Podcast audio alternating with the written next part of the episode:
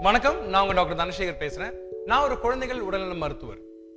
இன்னைக்கு பல விஷயங்களை நம்ம பேசிட்டு இருந்தாலும் குழந்தைங்க உடல்நலம் அப்படின்னு வர்றப்போ நம்ம எல்லாருமே உன்னிப்பா பார்க்க வேண்டிய விஷயம் அது மட்டுமல்லாம அவுட் பேஷன்ஸ்ல நான் அதிகமா பார்க்குற ஒரு விஷயம் மலச்சிக்கல்னு சொல்லக்கூடிய அந்த கான்ஸ்டிபேஷன் தான்.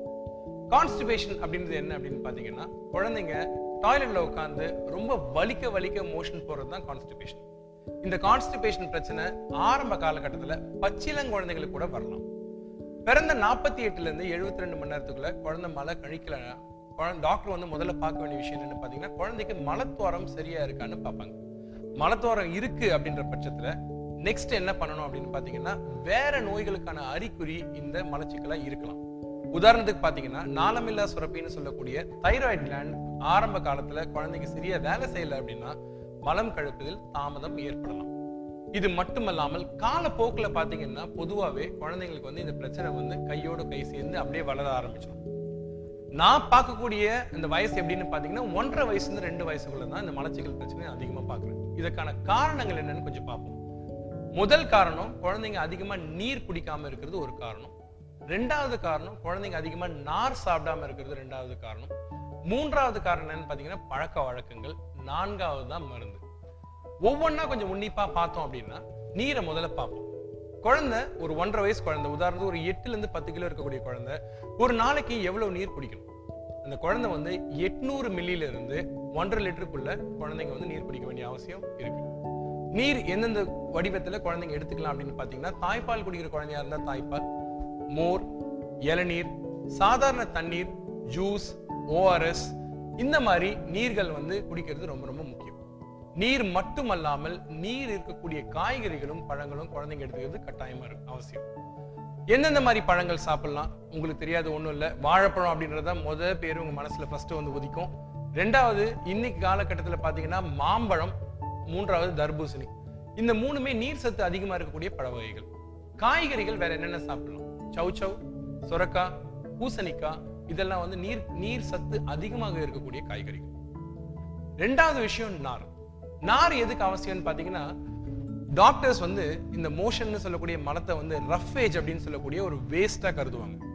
இந்த ஏஜ் அப்படின்னு சொல்லக்கூடிய அந்த மோஷனோட அடர்த்தி அதிகமாக்கக்கூடிய இலகுவாக்கக்கூடிய ஒரு முக்கியமான ஒரு பொருள் தான் இந்த நார். நார் எது எதுலாம் இருக்கு? நார் எல்லா விதமான உணவுகள்லயும் பொதுவா இருக்கு. நாரோட அளவு ஒவ்வொரு உணவுக்கும் வேறுபடுமே தவிர பொதுவாகவே நார் சத்து அதிகமாக இருக்கக்கூடிய உணவுகள் நான் ஏற்கனவே சொன்ன மாதிரி முருங்கைக்காவாக இருக்கலாம் பாவக்காய் இருக்கலாம் சொரக்காய் இருக்கலாம் பூசணிக்காய் இருக்கலாம் சௌச்சவா இருக்கலாம்.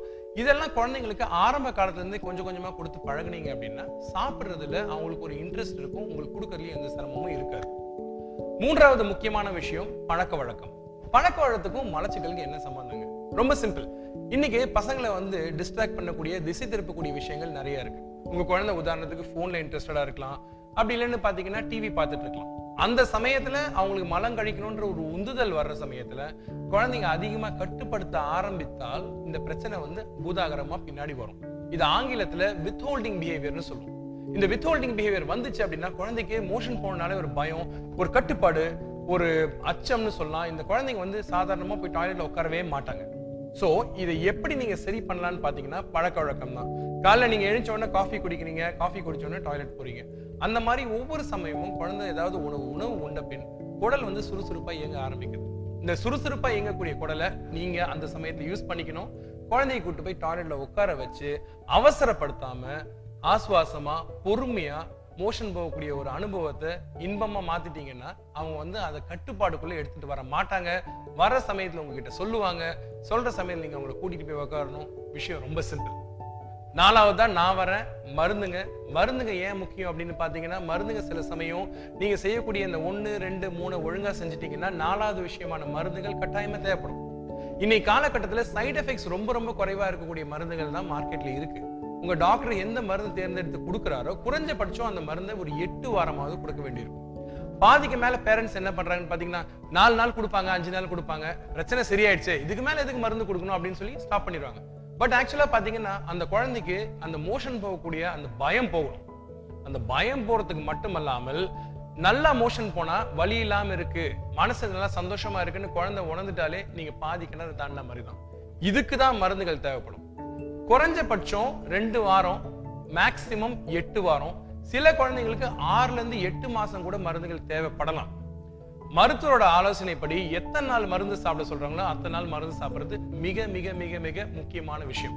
நீங்க பழக்க வழக்கங்களையும் நீரையும் நாரையும் சரி பண்ணிட்டீங்க அப்படின்னா மருந்துகள் கடைசி தான் அதை பத்தி நீங்க கவலைப்பட வேண்டிய அவசியமே கிடையாது. இந்த விஷயம் ரொம்ப சிம்பிள் ரொம்ப ரொம்ப சாதாரண பிரச்சனை. இதை சீக்கிரம் சரி பண்ணிடலாம். பயப்படாம கிளங்குறங்க நான் உங்க கூட இருக்கேன். நன்றி வணக்கம்.